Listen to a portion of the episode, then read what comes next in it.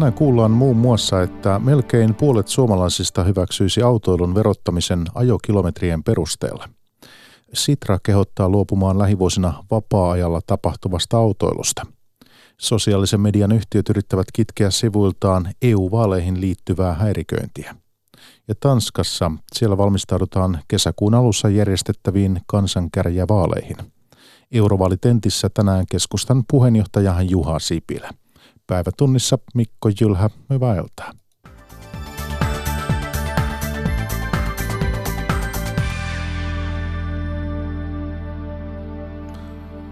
Lähes puolet suomalaisista olisi valmis hyväksymään autonsa ajokilometrien seurannan verotusta varten. Asia käy ilmi autoalan etujärjestöjen kyselystä. Seuranta olisi tarpeen, jos autoilua alettaisiin verottaa ajokilometrien perusteella.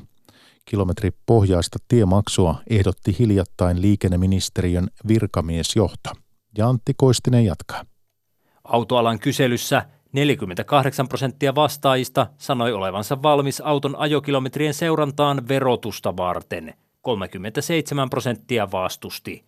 Tulos yllätti myös kyselyn tilaajat, näin autotuojat ja teollisuus ryn toimitusjohtaja Tero Kallio.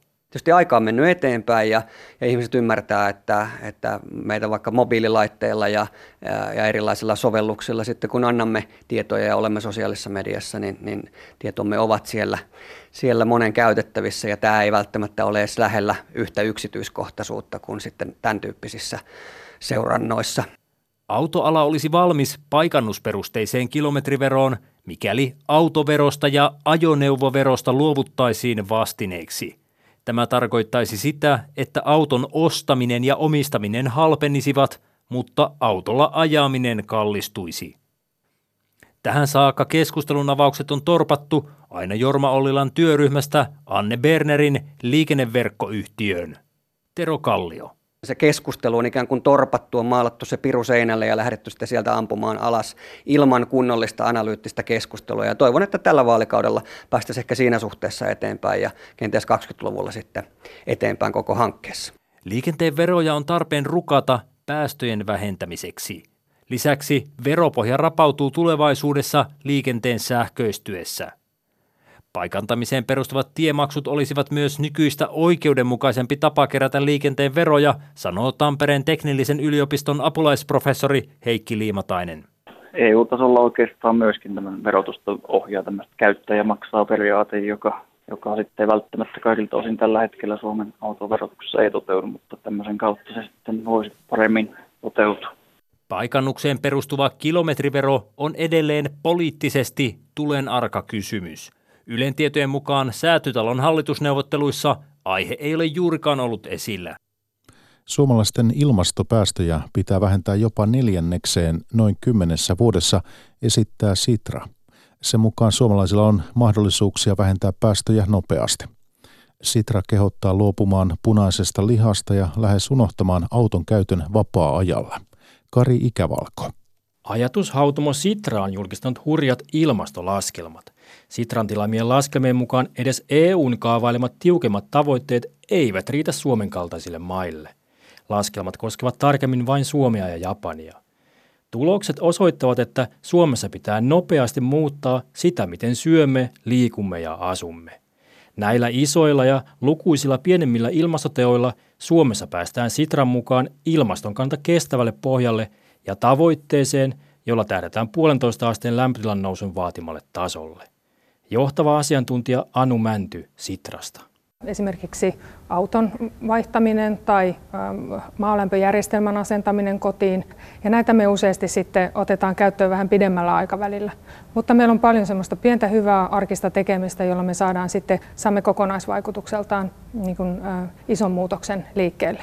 Kauppaostoksilla ajatellaan pitkälti samoin kuin Sitrassa. Mervi Holmeen. No kyllä mä siinä mielessä mietin, että tota, enemmän tämmöisiin kasviksi ja, ja tota, kalaan ja vähän vähemmän lihaa ja näin, jonkin verran. Sitran laskelmien mukaan meidän pitää etenkin liikkua pääosin julkisilla ja polkupyörillä. No siis mä pidän sitä mahdollisena, että se, se ei, eihän se nyt joka kolkassa ole mahdollista täydessä mitassa, mutta, mutta onhan siinä myös kysymys siitä, että, että voidaanko harrastaa lähempänä Kukaan ei ole aikaisemmin vaatinut suomalaisilta näin suuria ja nopeita tekoja ilmaston eteen. Vaatimusten eroja syntyy Sitran mukaan siitä, että laskelmissa on nyt huomioitu myös sitä, mitä Suomeen tuodaan maailmalta ja muun muassa sitä, miten suomalaista sellusta tehdään Kiinassa vessapaperia. Meidän täytyy, täytyy nähdä konkreettisesti niitä toimenpiteitä niin kuin valtionhallinnon ja yritysten näkö, näkökulmasta. Ja meidän täytyy niin kuin nähdä ne konkreettiset kädenojennukset siltäkin suunnalta, jotta me koetaan, että tämä on turvallista ja, ja mieluisaa tämä siirtymä. Sosiaalisen median yhtiöt varautuvat eurovaalien häiriköintiin verkossa. Esimerkiksi Facebook on tehostanut valekäyttäjien torjuntaa ja vaalimainosten seurantaa. Kriitikoiden mukaan yhtiö ei tee tarpeeksi haitallisen vaikuttamisen torjumiseksi. Kirjavaihtaja Petri Raivio tapasi Facebookin edustajia Irlannissa.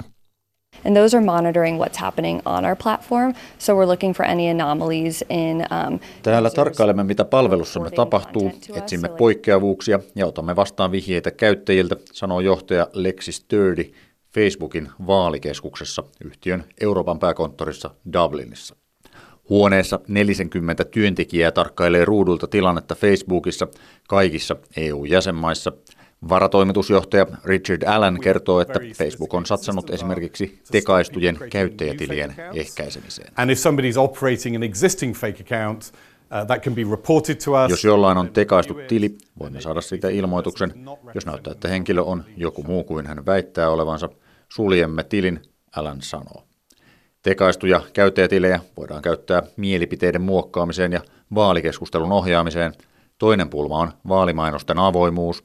Facebook on perustanut niitä varten avoimen arkiston. We're trying to catch political ads in 24 different languages uh, by using automated systems. Yritämme kerätä sinne poliittiset mainokset 24 eri kielellä automaation avulla, Allen sanoo. Arkistosta käyttäjät voivat nähdä, millaisia mainoksia palvelussa on näytetty – ja kuka ne on maksanut. Facebook siis väittää toimivansa tarmokkaasti, mutta riittääkö se? Susan Tannert toimii kansalaisverkostossa, joka vastailee rakentavasti vihaisiin postauksiin sosiaalisessa mediassa. Verkosto on huomannut, että internetin kommenttipalstoilla on entistä enemmän koordinoitua liikehdintää esimerkiksi vihapuheen levittämiseksi. Uh, we address it to Facebook and we really would hope that they do more about it. Raportoimme siitä Facebookille ja toivomme todella, että he tekisivät enemmän sen poistamiseksi, Tannert sanoo. Hänen mukaansa Facebookissa rönsyilevä vihapuhe on ongelma demokratialle, jos yhtiö ei saa sitä hallintaan. Dublinista Petri Raivio. Politiikkaradion eurovaalitentissä kävi tänään keskustan puheenjohtaja Juha Sipilä. Hän vastasi muun muassa kysymyksiin Euroopan unionin turvapaikkapolitiikasta, rajavalvonnasta ja kauppasuhteista. Toimittajina on Tapio Pajunen ja Linda Pelkonen. 2015 olit, olit silloin juuri tuore pääministeri ja, ja Eurooppaan tuli turvapaikanhakijoita vähän enemmän kuin aikaisemmin ja erityisesti tiettyihin mm. maihin. Tuona vuonna Suomi äänesti turvapaikanhakijoiden kiintiöistä näyttävästi ainoana maana tyhjää. Mm. Sisäministerikokouksessa jäsenmaat äänestivät hyväksytäänkö 120 000 turvapaikanhakijan jakaminen kiintiöillä kaikille mm. maille. Tämä oli siis väliaikainen menettely. Ja, ja vastaan äänesti vain neljä maata, jotka hävisivät äänestyksen ja ainoana maana Suomi ei sanonut mitään. Miksi Suomi äänesti tyhjää turvapaikanhakijoita koskevassa äänestyksessä? Äh, no viime, äh, tai siis edellisellä kaudella, juuri, juuri ennen edellisiä eduskuntavaaleja 2015, Euroopan neuvosto oli tehnyt päätöksen, että, että tämä turvapaikka, äh, turvapaikanhakijoiden tämmöinen jakaminen eri maihin pitää perustua vapaaehtoisuuteen.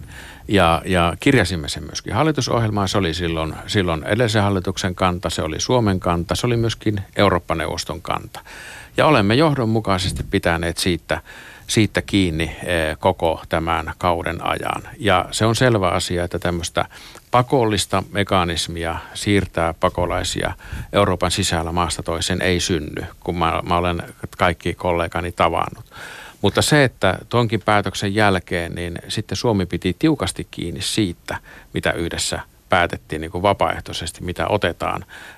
Ja, ja, ja Suomi on, on osuutensa aina hoitanut ja, ja hoitaa tästä mm. eteenpäin. Mm. Siis hallitusohjelmassa oli kirjaus. Annoitko tässä äänestyksessä siis periksi perussuomalaisten linjalle hallituksen sisällä? Se oli silloin ö, sitä edeltävän hallituksen linja, se oli silloin Euroopan neuvoston linja, se oli Suomen hallituksen linja, sitä johdonmukaisesti noudatetaan. Me ollaan suomalaiset tällaisia, itsekin olen semmoisia, kun sovitaan pelisäännöt, sen mukaan sitten mennään. No, mutta eikö silloin pitäisi kuitenkin äänestää, kun on mahdollisuus äänestää jotain? Joo, tämä mietittiin sitä sitten siinä tilanteessa olevaa ratkaisua ja, ja muistan, kun Petteri Orpo oli silloin sisäministeri, hän oli tuossa kyseessä kokouksessa, hän soitti mulle, mä satuin olemaan silloin muistaakseni Saksassa ja, ja soitin sieltä so, Soinille ja, ja silloin sitä, sitä ratkaisua hierottiin ja, ja päädyttiin silloin tuohon, joka, joka mielestäni oli, oli tuohon tilanteeseen sopiva ratkaisu. Uhkasiko Soini, että, että hallitus ei pysy kasassa, jos Suomi äänestää tässä tukee? Ei tuota... vaan me haettiin sellaista äänestys päätöstä, jonka kanssa pystytään elämään tuolla, tuolla Eurooppa- tai neuvostoissa. Siis hallitus pystyy elämään? Suomi, hallitus pystyy elämään ja sitten noudatetaan sitä, mitä, mitä minun hallitukseni ja edeltävä hallitus olivat päättäneet Suomen linjaksi. No mutta mikä, mikä sinun kantasi on? Onko tämä joko Suomen etu vai rasite, jos puhutaan noin yleisellä tasolla, eikä vaan pelkästään tuosta yksittäisestä äänestyksestä? Itse ajattelen sillä tavalla, että, että sen pitäisi perustua vapaaehtoisuuteen ja se on myöskin realismia. Ja, ja tuota, se, että tämmöistä pakollista mekanismia on, on ajettu niin kuin kärmettä pyssyyn tuolla, tuolla Euroopassa, niin mä sanon, että se on yksi, yksi popu, populismin syyn leviämisistä myöskin, että, että on, on tehty niin kuin, väkisin pakollisia mekanismeja. Tässähän on, on meillä seitsemän toimenpiteen kokonaisuus EU:ssa, josta viidestä on jo saavutettu yksimielisyys. Autetaan juurisyissä, ollaan tehty Turkkisopimus, ollaan tehty vastaavanlaisia sopimuksia muiden kanssa, sitten tiivistetty rajavalvontaa, tehostettu palautuksia ja niin edespäin. Kyllä. Ja sitten vapaaehtoiselta pohjalta ollaan sitten reagoitu näihin eri tilanteisiin ja pyritään siihen, että, että sitten hoidetaan nämä kriisit mahdollisimman paljon lähellä kriisialueita mm. yhteistyössä YK pakolaisjärjestön kanssa ja kiintiöpakolaisjärjestelmän kautta otetaan sitten sellaisia ihmisiä, jotka voidaan valita, joille on tehty turvatarkastus. Kyllä ja näiden toimien seurauksena vuoden 2015 jälkeen turvapaikanhakijoiden määrä ulkopuolelta Eurooppaan tulevien määrä on vähentynyt yli 90 prosenttia. Mutta Kyllä. kuitenkin kun Suomi sijaitsee tässä Euroopan ulkorajalla, niin, mm. niin oletko sitten sitä mieltä, että, että se ei olisi Suomen etu välttämättä että tämmöistä niin kuin taakanjakomekanismia on? Mm. Tuota, Suomi pitää omasta ulkorajastaan huolta, se on, se on niin kuin selvä asia. Ja, ja ne maat, jotka eivät ole pystyneet ulkorajasta huolehtimaan, niin Suomi on tukenut sitä kehitystä, että yhteistä ulkorajavalvontaa – tätä äh, Frontexia äh, vahvistetaan ja se on siellä muuten siellä budjetin prioriteeteissa, joka on yksi asia Kyllä. niistä, josta, jota Suomen, Suomen näkökulman mukaan ei tarvitse ihan niin suurena tehdä kuin on esitetty. Niin, mutta siis tämä tilannehan on se, että koska jäsenmaat ei ole päässyt yksimielisyyteen turvapaikkasäännöistä, niin se on johtanut siihen, että jokainen maa on pyrkinyt joillain omilla keinoilla ohjaamaan turvapaikanhakijoita toisiin maihin. Ja tämähän on juuri se yksi syy niin kuin ääriliikkeiden kannatuksen kasvuun Euroopassa. Juuri se, että, että on annettu mahdollisuus tähän vapaaehtoiselta pohjalta. Ei, vaan, vaan tuota, se syy, syy on ollut se, että tämä, tämä 2015 tilanne oli hallitsematon. Mm turvapaikanhakijat siirtyivät maasta toiseen, syntyi tämmöinen turvapaikkashoppailun ää, maku. Ja, ja tuota, ja Jäsenmaat ra- olivat eri mieltä, erimielisiä. Raja, rajat ei pitänyt, rajavalvonta ei pitänyt ja, ja nämä asiat on saatu kuntoon. Ja tässä aina korostuu tässä EU-ssa, se on varmaan, varmaan myöskin EU-vaalien äänestysaktiivisuuden heikkouden takana, että me puhutaan koko ajan – julkisestikin niistä erimielisyyksistä. Jos nytkin puhutaan, mistä ollaan tästä asiasta samaa mieltä. Mutta sehän, Raja... on, sehän on fakta, että jäsenvaltiot, nimenomaan jäsenvaltiot ovat olleet erimielisiä tässä Raja, tuota, jäsenvaltiot ovat olleet erimielisiä siitä, että syntyisi pakollinen mekanismi, jolla siirretään pakolaisia maasta toiseen. Mutta jäsenmaat ovat yksimielisiä siinä, että autetaan Afrikan maita, hoidetaan juurisyitä, vahvistetaan ulkorajavalvontaa, tehostetaan palautuksia ja niin edespäin. Meillä on paljon asioita, joista me olemme samaa mieltä, joiden joiden eteen on tehty töitä ja jotka ovat johtaneet siihen, että nyt tulee 90 prosenttia vähemmän pakolaisia Eurooppaan, kun tuli 2015 niin, vuonna. Eli tämä on, homma on toiminut. Sitä on ulkoistettu tavallaan Turkille. Mm, kyllä. Turkkisopimuksen kautta, mm. tätä ulkorajakontrollia. Et näinhän se on tehty. Mutta Sa- siis eihän tämä siis, siis koska mm. Ö, ei ole yhteisesti sovittuja pelisääntöjä turvapaikkapolitiikasta – niin tota, siis tai siis miten ne saadaan? Siis eikö se ole selvä asia, että sinne tarvittaisiin jonkinnäköinen rahakytkös esimerkiksi tähän? Siis... Joo, siis te, silloin kun tehdään jotakin päätöksiä, niin Suomi on kannattanut tätä ehdollisuutta siitä, että jos ei niitä päätöksiä sitten noudateta. Mutta jos mä tästä Turkkisopimuksesta sanon sen verran, että ei se mikään ulkoistus ole. Turkki on Syyrian naapuri, joka on paljon luonnollisempi, että, että Syyriasta pakolainen menee Turkkiin. Mutta me tiedettiin, että Turkissa on huonoja olosuhteita pakolaisleireillä ja sillä, sillä eurooppalaisella rahalla sinne on, on useampi miljardi euroa laitettu siihen, että näiden pakolaisten olosuhteita Turkissa on parannettu. Terveydenhuoltoa, lasten koulutusta, leirien olosuhteita. Ja, ja sillä tavalla on tehty helpommaksi se paluu sitten sinne Syyriaan, kun siellä on nyt sota loppunut ja, ja sitten kun se jälleenrakennuksen vaihe lähtee liikkeelle, niin onhan siitä Turkista paljon helpompi palata takaisin sinne Syyriaan. Ja mun mielestä tämä on oikeata politiikkaa, mitä on, on tehty esimerkiksi Turkkisopimuksen kanssa. Mm. mm. Tämä sä puhuit tästä Frontexista, että, se, mm. että, että sitä pitäisi vahvistaa, mutta, mutta siis onko sun kanta tässä suhteessa Euroopan unionissa siis federalistinen, että ulkoraja rajojen hallinta pitäisi siirtää unionille? Ei. Ei, ei missään tapauksessa siirretä unionille sitä. Eikö se olisi ratkaisu? Ei, se ole, ei, ei, ei me missään tapauksessa halua EU-joukkoja täällä Suomen rajalle. Me pidetään jokainen maa omista rajoistamme kiinni, mutta nämä yhteiset resurssit on sitä varten, että jos maa ei pysty huolehtimaan, niin me voidaan jopa velvoittaa se maa, esimerkiksi Kreikka, ottamaan vastaan sitten, sitten apua siinä tilanteessa. Tai mikä vielä mieluisampaa, että Kreikka tulee ja pyytää apua. Ja, ja Suomestakin on lähetetty apua, rajavalvonnan asiantuntijoita ja niin edespäin. Ja tämä on juuri sitä, se, sen kaltaista yhteistyötä, jota Suomi on koko ajan tukenut. Ei yhteisiä yhteistä rajavalvontaa, vaan jokainen vastaa omista rajoistaan, mutta autetaan sitten näillä yhteisillä no, resursseilla. Ettekö ole yhtään huolissaan siitä, että mitä jos Venäjältä yhtäkkiä tulee valtava määrä turvapaikanhakijoita tänne Suomeen? No nyt jos meillä on, on esimerkiksi 5000 rajavalvojan joukko yhteisessä käytössä, niin se koskee myöskin meitä. Me pystymme pyytämään silloin apua. No joo, globaali kenttä on muutoksessa, Yhdysvaltojen rooli muuttuu, Kiina lisää strategisia investointeja ja tavoittelee maailman valtaa. Venäjä käyttää voimapolitiikkaa EU-naapurissa. Ja Suomi on voimapolitiikkaa käyttävän Venäjän naapurimaa. Suomella ei ole Naton turvatakuita. Juha Sipilä, minkälaista EU-politiikkaa Suomen pitää tässä tilanteessa ajaa? No esimerkiksi Venäjä-asiassa Suomea kuunnellaan aina. Kyllä silloin, silloin kollegat hiljenee, kun, kun, kun Suomen puheenvuorossa puhutaan Venäjästä ja sitä Suomen roolia arvostetaan siinä, että, että meillä on, on hyvä ää, dialogi, vuorovaikutus koko ajan ollut Venäjän kanssa. Myöskin näissä, näinä vuosina, kun, kun tuota EUn ja Venäjän väli, välit on olleet kieltämättä huonot ja keskusteluyhteys huono näiden Krimin ja Ukrainan tapahtumien vuoksi. Ja, ja puoli ja toisin on, on päällä sanktioita. Ja tämä on se, se, mitä Suomi tuohon pöytään pystyy tuomaan. Sitä, sitä keskusteluyhteyttä ja, ja myöskin sitten, sitten liennytystä siihen, siihen ä, tilanteeseen. Se on, se on myönnettävä. Sama koskee Kiinaa, että Kiina on, on, on toisaalta kauppakumppani, toisaalta partneri, toisaalta kilpailija ja toisaalta joissakin kysymyksissä myöskin turvallisuuskysymys, jopa turvallisuusuhka.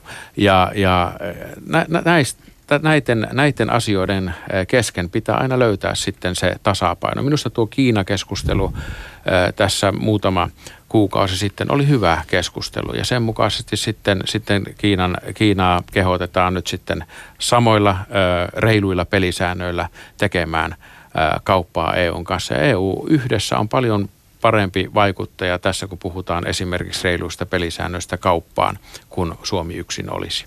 Tosiaan tuosta Kiinasta moni on ollut huolissa. Viimeisen vuoden aikana mm. tästä on puhunut niin Merkel kuin Macron kuin tasavallan presidenttikin Suomessa. Suomi on mm. EU-jäsenmaista yksi kaikkein riippuvaisimpia Kiinan taloudesta. Mm. Siis Suomi on EU-ssa kärkimaita kiinalaissijoituksissa väkilukuun ja BKT suhteutettuna. Samaan aikaan Kiina tavoittelee tämmöistä maailman valtiutta mm. tai maailman valtaa ja sanoi tässä, että, että Kiinan tämmöinen, tämä voi olla jonkinlainen uhkakin, niin, niin pitääkö Suomen pyrkiä EU-ssa rajoittamaan Kiinan taloudellisen vaikutusvallan kasvua Euroopassa? Su- Su- Suomi oli avainasemassa silloin, kun, kun tietoliikenne vapautui kilpailulle. Ne maat, jotka rajoittivat kilpailua, ne putosivat käytännössä kelkasta pois. Eli kyllä meidän pitää lähteä siitä, että tästä vapaasta kilpailusta on kuitenkin Suome, Suomen kaltaisille maille hyötyä ja apua. Ja tämä on niin kuin yksi kulma, että emme lähde tämmöiseen protektionistiseen toimintamalliin ja sillä lailla rajoittamaan. Mutta reilut samat pelisäännöt pitää olla. Esimerkiksi on puhuttu tästä tietoliikenneyhtiö Huaweista niin, niin kyllä täytyy olla samanlaiset säännöt siinä, että emmehän nyt me pysty Suomikaan valtiona rahoittamaan sitten Nokian asiakkaiden kauppoja. Ja sillä tavalla pelisäännöt pitää olla reilut, mutta, mutta kuitenkin se vapaa kilpailu ja teknologian kehittäminen siellä siellä, siellä taustalla. Niin, eli, eli ei, pidä, ei pidä välttämättä siis rajoittaa Kiinan näitä ostoja, omistuksia, toimintaa Euroopassa, niin, ymmärräsinkö Niin, oikein? siis vapaa, vapaa kilpailu samoilla reiluilla pelisäännöistä. Niistä pitää käydä jatkuvasti sitä pelisäännöistä kauppaa. Mutta kyllä meillä sitten on myöskin omia niin kuin, turvallisuusintressejä niin kuin kaikkien suurten maiden kanssa. Ja kyllähän me näitä investointeja ja myöskin yrityskauppoja käymme läpi kansallisesti koko ajan. Nyt käydään myöskin EUn kautta sitten, että, että kyllä, kyllä sitä pitää koko ajan miettiä, erityisesti silloin kun puhutaan kansallisesta infrastruktuurista, että kyllä, kyllä ne pitäisi lähtökohtaisesti olla kotimaisissa käsissä. No, keskustan puheenjohtaja Juha Sipilä, kaikki Politiikkaradion eurovaalitentit kokonaisena Yle Areenassa. Sitten EU-komission puheenjohtaja Kisaan, joka käy jo kuumana. Europuolueiden kuusi kärkiehdokasta kohtasivat myöhään eilen illalla vaaliväittelyssä Brysselissä. Televisioidun väittelyn järjesti Euroopan yleisradioliitto EBU. EU-vastaisimmat kansallismieliset puolueet eivät olleet mukana ja se heijastui keskusteluun, kertovat Ylen politiikan toimittaja Maria Steenruus sekä EK, EU- ja kauppapolitiikan johtaja Taneli Lahti.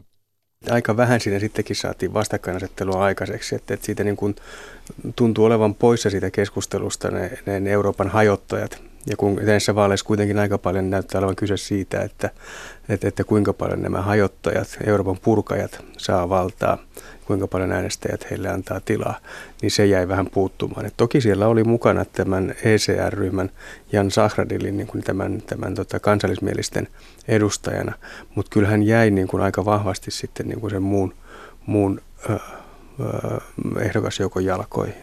Marja Stenroos, mitä sinulle jäi mieleen? Mihin kiinnitti huomiota? No samoin mietin, että, että kun ajatellaan, että nämä euroskeptikot eli epäilijät ja purkajat voisivat saada ehkä kolmanneksen äänistä nykyistä kalluppien mukaan, niin he eivät tuolla studiossa olleet. Mutta ehkä noin muuten, niin siitähän sai aika, aika puhtaan kuvan siitä, että mitä nämä puolueet edustavat. Eli siellä oli, oli ihan selvästi demaripuolue, joka, joka puhui nuorisotyöttömyydestä, verovälttelystä, ilmastosta. Ilmasto oli heidän kärkiteema. Ja toisaalta sitten meillä oli EPP, eli Euroopan kokoomus, joka toi sitä, että kauppa on myös niin kuin ratkaisu ja, ja kauppa on jo itsessään, itsessään hyvä asia. Sitten taas niin kuin vihreät ja vasemmisto, erityisesti vasemmiston ehdokas toi joka asiaan jotenkin tämän niin kuin kuristamisen ja, ja tämmöisen oikeistolaisen talouspolitiikan seuraukset. Ja vihreät oli sitten vihreitä. Ja osassa aiheista, kun tosiaan aiherepertuaari oli laaja, niin oli hyvin rauhallistakin se keskustelu välillä. Sitten käytiin kiivaampaa keskustelua. Mitä ajattelette, ketkä nyt ovat tiukimmin kiinni tässä komissaarin, tai anteeksi, puheenjohtajan, komission puheenjohtajan salkussa?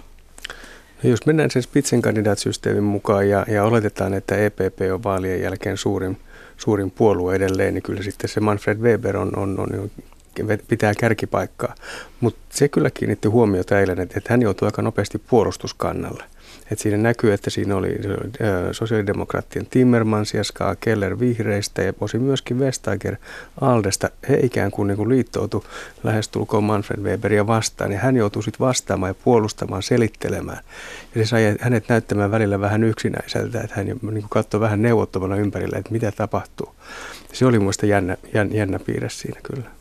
Ja sikäli myös jännä, että siellähän myös tämä Demarien Timmermans ja ja sitten Alden Vestager on myös tässä samassa komissiossa, mutta he ikään kuin vastuuttivat jonkun verran EPPtä näistä ratkaisuista, mitkä on tehty. Miten hyvin nämä väitelleet kandidaatit sitten Euroopassa yleisesti tiedetään, että tunnetuimpia taitavat olla kuitenkin juuri Manfred Weber ja Franz Timmermans? No Weber on tietysti tunnettu sen takia, että hän on ollut tämän kokoomusryhmän puheenjohtaja, sen takia suurimman ryhmän puheenjohtaja aika näkyvässä roolissa. Ja Vestager on sitten ollut paljon julkisuudessa, kun hän on vetänyt tätä EUn taistelua tämmöisiä markkinajättejä vastaan. Ja itse asiassa, no Timmermans on sitten, hän on komission varapuheenjohtaja, hän on hyvin, niin kuin tässä tuli se ilmi tässä, että tämmöinen räiskyvä persona ja vaihtaa kieltä lennosta ja tota, ottaa kyllä tilan haltuun, että hän on sikäli aika tunnettu. Ska Keller on myös kyllä Brysselissä semmoinen hahmo, joka tiedetään, hän on aika tiukkanainen. Mutta vielä tuohon, että ketkä, ketkä sitten vois heistä niin kuin nousta, niin, niin jotenkin se, mitä olen niin kuin itse kuullut ja lukenut, niin, niin todennäköisempää on, että Weber niin ei ole komission puheenjohtaja kuin että hän olisi. Sen sijaan sitten yhdessä vaiheessa puhuttiin, että Vestager voisi nousta ikään kuin kompromissiehdokkaana, jos riippuu siitä, minkälainen on tämä kokonainen tai koko parlamentin äh, lopputulos, ketä äänestetään, että jos esimerkiksi ranskalaiset tulisivat hänen, hänen taakseen. Sitten on myös EPPssä on vaihtoehtoisia nimiä, muun muassa Brexit-neuvottelija Barnier.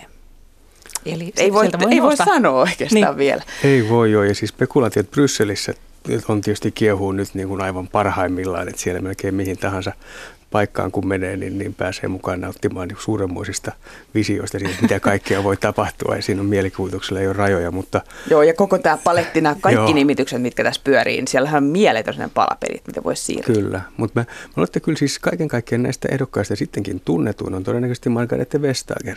Että vaikka meillä Suomessa me tietysti tiedetään Manfred Weber, koska hän tuli täällä marraskuussa valitukseen EPPn kärkiehdokkaaksi ja sillä tavalla tämä näyttäytyy meille meille hyvin näkyvästi, niin, niin kyllä mä olen ottanut niin kuin eurooppalaisesti ja globaalisti, niin Vestager on varmaan tunnetuin.